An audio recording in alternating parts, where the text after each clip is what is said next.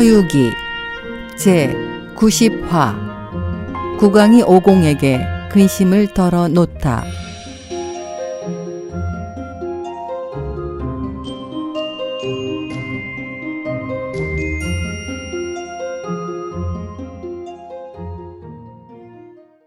지난 시간 환약을 만들어 병을 고친 오공에게 큰 연애를 베풀어준 국왕이 이번엔 근심을 덜어놓기 시작합니다. 과연 국왕의 근심은 무엇이었을까요? 짐에겐 왕후가 셋으로 정궁을 금성궁이라 하고 동궁을 옥성궁, 서궁을 은성궁이라 하오. 한데 지금은 은성후와 옥성후밖에 없구려.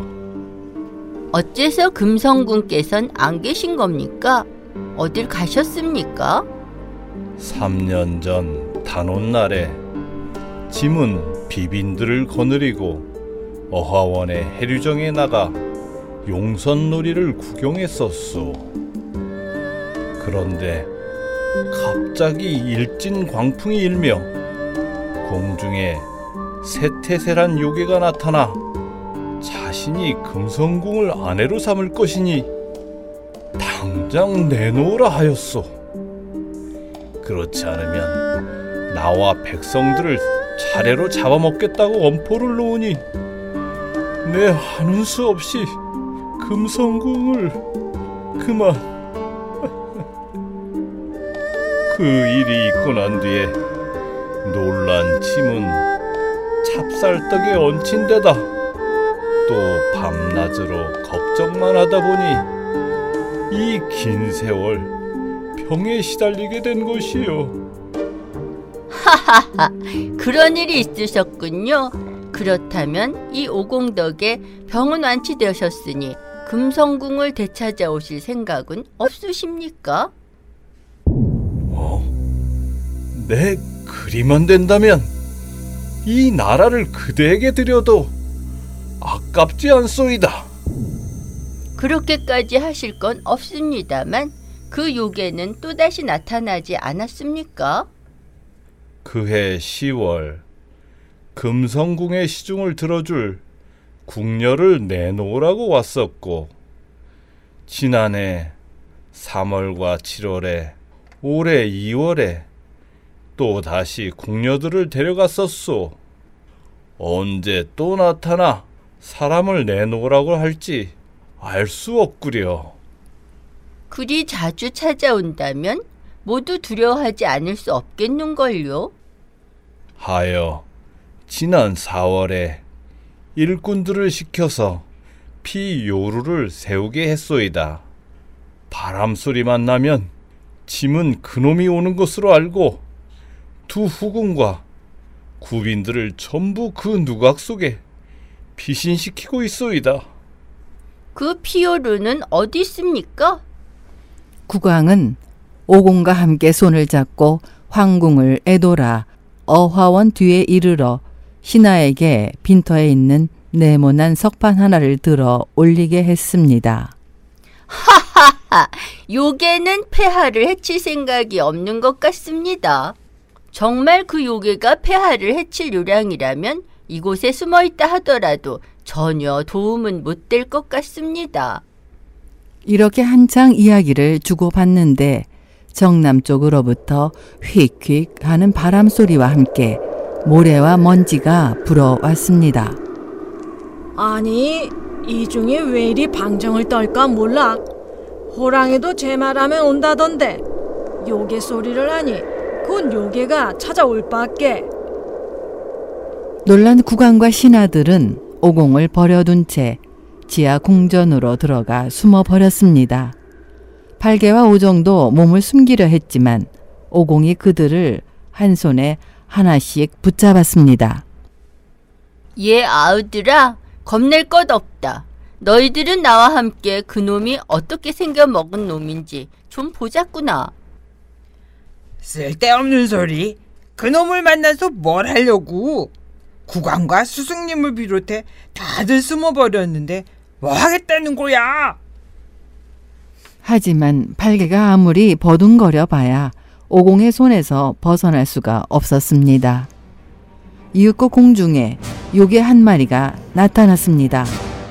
그 모습은 험상궂은 얼굴, 화등장 같은 고리 눈, 부채 같은 귓바퀴, 톱날 같은 이빨, 푹 꺼진 콧등과 툭 삐져나온 이마는 보기에도 징그럽다. 두 팔은 힘줄이 불뚝불뚝 일어서고 손엔 긴 창을 들어 쥐었는데 허리엔 표본 가죽 치마를 둘렀고 맨발 바람에 산발한 머리는 마치 귀신 같구나. 얘 오정아, 팔개야, 저놈을 알아볼 것 같으냐? 에이, 난 저놈과 만나본 적도 없는데 어떻게 알겠어? 나도 나도 난 저놈과 한 자리에 앉아 술을 마셨거나 차를 나눈 적도 없는데다 저놈과는 친구도 이웃도 아니란 말이야. 그러니 내 저놈을 알게 뭐야? 그런데 말이다. 저놈은 어쩐지 동학천재 밑에서 문지기 노릇을 하던 그 깡마른 얼굴에 금전기 같구나. 아니지 아니지. 잠옷 귀신이란 신유, 술, 해, 시각이 교체되는 때라야 나타날 수 있는 거야. 설령 귀신이라 해도 구름을 타고 다닐 순 없지. 그리고 바람 정도야 일으킬 순 있어도 이런 광풍은 어림도 없는 거라고. 어쩜 저놈이 바로 그 세태슬지 모르겠어. 오호, 제법이군. 그럼 너희는 여길 지키고 있거라. 내 가서 저놈의 이름이라도 알아보고 오겠다. 정신을 가다듬고 철봉을 꼬나든 오공은 상서로운 빗발을 타고 공중에 뛰어올라 요괴 앞에 이르러 호통을 쳤습니다. 넌 어디서 온 요물인데 이런 행패를 부리려는 것이냐? 난 기린산 해치동에 사시는 세태세 대왕님의 부하로 금성마마의 시중을 들 궁녀 둘을 데리러 왔는데 넌 어떤 놈인데 감히 나한테 말을 묻는 거냐? 난 당승을 보호해 서천으로 부처님을 찾아가던 길에 이 나라를 지나가게 되었다만 내 놈들이 이 나라 임금을 못 살게 군다기에 특별히 솜씨를 보여 화근을 없앨 생각이다. 마침 제 발로 죽을 때를 찾아왔구나. 오공의 말에 요괴는 다짜 곧자 긴 창을 들어 오공을 향해 내찔렀습니다. 그러나 그는 오공의 상대가 되지 못했습니다. 오공의 금고봉에 얻어맞아 창이 두 동강 나버리자 요괴는 황급히 목을 움츠리고 풍향을 돌려 서쪽으로 뺑손이 쳤습니다. 오공은 요괴를 뒤쫓지 않고 피오르 어기로 돌아와 큰 소리로 불렀습니다. 스승님, 이제 임금님과 함께 밖으로 나와 주십시오. 요괴놈은 도망가고 없습니다. 밖의 하늘은 맑게 개어 있고 요괴가 사라진 것을 본 국왕은 손수 금잔에 술을 철철 넘치게 부어 오공에게 주었습니다. 오공이 잔을 받아들고 미처 답을 하기도 전에 국문 밖에서 소리가 들렸습니다. 불이야! 불! 서대원 쪽에 불이 났습니다!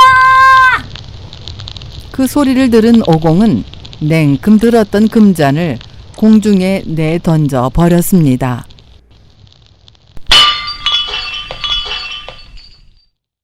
어이쿠, 신승님, 용서해 주구려. 마땅히 정각에 모셔 사례를 드려야 하는 건데 이곳에서 잔을 권하였구려. 술잔까지 내칠 적엔 짐을 몹시 언짢게 생각한 게 아니요. 그럴 리가 있겠습니까? 이런 말을 나누고 있던 차에 밖에서 관원이 뛰어들어와 고하였습니다. 그런데 말입니다, 폐하. 얼마나 고마운 비겠습니까? 서대문 쪽의 난불이 갑자기 내린 한 줄기 큰 비로 인해 꺼졌다고 합니다. 헌데 이상하게도 거리에 술래가 심하답니다. 네, 폐하. 제가 언짢아서가 아니라 요괴가 불을 낸 것으로 생각해 잠시 그 술을 빌려 불을 꺼 백성들을 구해준 것 뿐입니다. 국왕은 매우 기뻐하며 거듭 오공을 공경했습니다. 헌데 그 부하가 마왕에게 소식을 전하게 될 텐데 군사를 이끌고 쳐들어올 게 틀림없습니다. 하면 백성들이 피해를 볼 것이 뻔한 일. 혹 그 요괴가 머무는 곳이 어디인지 알면 미리 제가 가서 마왕을 잡고 금성우를 모셔올 수 있을 것입니다. 예전에 정찰병을 보냈을 때 좋기 50여일은 걸렸으니 남쪽으로 3천여리 정도 걸린다고 보. 그럼 제가 얼핏 다녀오도록 하지요.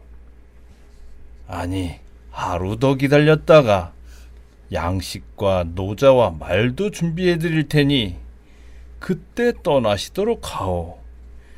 그 먼 길을 어찌 당장 떠날 수 있겠소이까? 폐하, 삼천리쯤 되는 길은 데워놓은 이 술잔이 식기 전에 돌아올 수 있는 거리입니다. 너무 걱정하지 마십시오.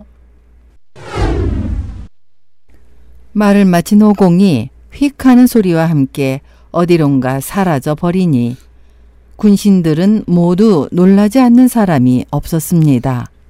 오공이 요괴의 소굴에 다다르니 산세는 험난해 다니기 어렵지만 응거지론 충분한 절경이었습니다. 그러나 동굴에 가까이 가보니 움푹진 곳에서 불빛이 환하게 피어오르더니 삽시의 불길이 활활 치솟고 불길 속에서 한 줄기 검은 연기가 솟구쳐 올랐습니다. 연기는 불보다 더욱더 무서웠습니다. 오공이 은근히 겁먹고 있는데 움푹진 곳에서 이번엔 한 줄기 모래가 날아올라 하늘을 덮고 해를 가려버리는 게 아니겠어요? 잠시 멍하게 바라보던 오공은 먼지가 콧구멍에 날아들어 간질거리는 통에 재채기를 두어 번 하곤 조약돌 두 개를 집어 콧구멍을 틀어 막았습니다. 땅 위에 내려서니 이번엔 난데없는 징소리가 들려왔습니다. 때마침 작은 요괴가 누런 깃발을 메고 문갑을 짊어진 채 징을 울리며 싱싱 걸어오는 모습이 보였습니다. 오공은 젊은 도사로 둔갑해 작은 요괴에게 다가가 인사를 했습니다. 날이 어디로 가시는 길입니까? 무슨 공문이라도 전하러 가시는지요? 우리 대왕님의 분부로 주자국에 선전포고를 전하러 가는 길이요. 아니 웬 선전포고를 그러니까 금성궁을 처음 납치해 왔을 때 신선 한 분이 오색 찬란한 선의를 가져다 입혔는데 어찌된 영문인지 금성궁의 몸에 가시가 돋쳐서 대왕님은 그 여자를 어루만지기조차 못하고 있소이다. 조금 다치기만 해도 손바닥이 따끔해져 견디질 못하지요. 오늘도 선봉장이 몸종으로 부릴 궁녀를 징발하러 갔다가 손오공인가 뭔가 하는 놈에게 쫓겨오고 말았소. 그러니 벼락같이 화를 내시며 내게 선전포고문을 전하라 하니 내일은 한바탕 싸움이 벌어질 판이요. 이리 말하고 떠나는 요괴를 오공은 이름도 묻지 않고 그 자리에서 죽여버리고 말았습니다. 요괴를 골짜기로 집어 던지려는 순간 허리춤에서 금태를 두른 상아패 하나가 소리를 내며 떨어졌습니다. 거기엔 신복, 부하, 이름은 유래, 유거, 체구는 작고 얼굴은 사막이 두성이며 수염이 없다. 언제나 몸에 차되 이 폐 쪽이 없을 땐 가짜라고 쓰여 있었습니다. 오공은 죽은 요괴를 주자국으로 데려가 국왕에게 보였습니다. 폐하, 머지않아 만나시겠지만 금성군께서 특별히 소중하게 여기시던 물건이라도 있으면 저에게 주십시오. 그건 뭐에 쓰려고 그러시오? 금성군께선 저와 안면이 없는 터라 저를 믿지 않으실 테니 그런 물건이라도 보여드린다면 따라 나서지 않으시겠습니까? 늘 발목에 끼던 황금 팔찌가 있는데 그 단온 날만은 오색실을 맺기 위해 잠시 벗어놓았소이다. 그것을 가져가면 될 것 같소이다. 오공은 팔찌를 받아들곤 근돈을 알려 곧장 기린산으로 날아갔습니다. 오공이 한참 요괴의 동굴을 찾아 나아가는데 사람들이 웅성거리는 소리가 나 잠시 걸음을 멈추고 살펴보았습니다. 원래 그곳은 해치동 입구였는데 500여 명이나 되는 문지기 요정과 대소, 두목들이 입구를 물샐 틈 없이 지키고 있었습니다. 오공은 몸을 번뜩여 유래 유거로 둔갑해 징을 두드리며 성큼성큼 해치동으로 다가갔습니다. 유래유가 지금 돌아오는 길인가? 응, 막 돌아오는 길이요. 그럼 빨리 가보라고. 대왕님께선 박비장에서 자네 보고를 기다리고 있으시네. 너 다녀왔느냐? 마왕이 묻는 말에 대답하지 않았습니다. 유래유거야. 돌아왔느냐? 하지만 여전히 묵묵부답으로 징만 울려댔습니다. 이, 이 녀석이 집으로 돌아왔어도 징은 왜 두드려 대는 거냐? 그리고 왜 묻는 말엔 대답이 없어? 무얼 자꾸 물으시는 겁니까? 제가 가기 싫다는 걸 억지로 보내놓으시고선 그곳에 도착하자마자 저를 붙잡고선 저를 죽이라고 서로들 소리를 지르더니 서로 싸울지언정 사자를 죽이는 법은 없다고 대신들이 말해주어 간신히 목숨만은 부지할 수 있었습니다. 제 손에서 선전포고문을 빼앗은 뒤 성 밖으로 끌어낸 다음 곤장 서른 대를 치더니 조만간 대왕님을 찾아와 싸움을 걸겠다고 했습니다. 뭐 그래? 그쪽의 입만은 얼마나 떼더냐? 매를 맞고 정신이 나가 헤아려 볼 염도 못 냈습니다만 그저 온갖 병기들이 수없이 까맣게 덮여 있더군요. 하하하, 괜찮다. 염려 마라. 그까짓 병기들이야 불만 질러 놓으면 죄다 죄가 되어 버리니 넌 가서 금성군께 말씀드리고 걱정 마시라 해라. 내 오늘 아침에 주자국애가 한바탕 해내겠다고 하니 금성궁은 눈물이 비오듯 하더구나. 넌 지금 금성군께 가서 저쪽의 병마가 용맹해 반드시 날 이기게 될 거라 전에 일단 안심시키도록 해라. 오라? 이건 정말 내 마음에 꼭 들어 맞는 소리를 하는구나. 오공은 그 길로 금성궁을 찾아갔습니다. 하지만 금성궁은 매우 마땅치 않은 기색을 보였습니다. 내 주자국에서 부귀영화를 누리고 있을 때는 태사들도 인사를 하며 땅바닥에 꿇어 엎드려 얼굴조차 들지 못하였거늘 넌 어찌 뻔뻔한 얼굴로 당돌하게 구는 것이냐 마마, 화내지 마소서. 이 잔은 대왕님의 신복으로 유래유고라고 하며 오늘 아침에 선전포고를 전하러 갔던 자입니다. 그 말에 금성궁은 침 있는 노염을 누르며 물었습니다. 그럼 내가 오늘 주자국 경내에 들어갔었더냐? 혹여 국왕께서 무슨 말씀이 있더냐? 싸움 준비와 전세에 대해선 이미 대왕님께 아뢰었고 다만 금성마마를 몹시도 그리워하시며 간절한 말씀이 계셨기에 일부러 찾아뵈었습니다. 헌데 주위에 이목이 많으니 물리쳐 주시면 말씀드렸지요. 금성궁이 옆에 서 있던 시종들을 물리치자 본래의 모습으로 돌아온 오공은 문을 안으로 걸어 닫고 말했습니다. 마마, 저를 두려워하실 것은 없습니다. 오공은 자신이 누구며 어떤 사안으로 이곳에 오게 되었는지 상황을 설명하였지만 금성궁은 못내 믿업지 않은 기색을 보였습니다. 그리 못 믿어오시면 이걸 좀 봐주십시오. 오공이 내민 황금 팔찌를 알아본 금성궁은 눈물을 주르르 흘리며 말했습니다. 만약 저를 구해 제 나라로 돌아가게만 해주신다면 그 은혜는 죽어도 잊지 않겠습니다. 헌데 한 가지, 저 요괴 놈이 불을 놓고 연기를 내뿜고 모래를 날리는 것은 어떤 보물입니까?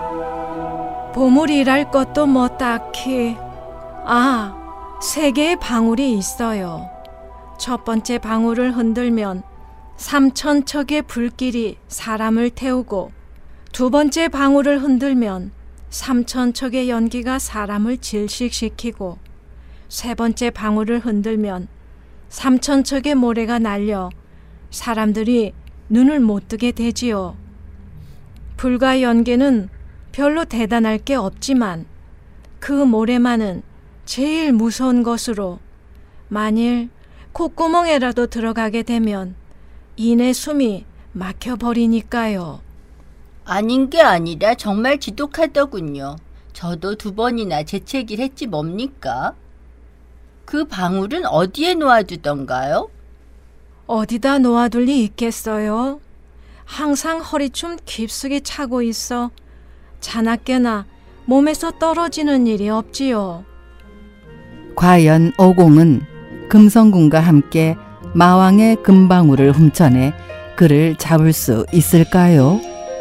다음 시간을 기대해 주세요.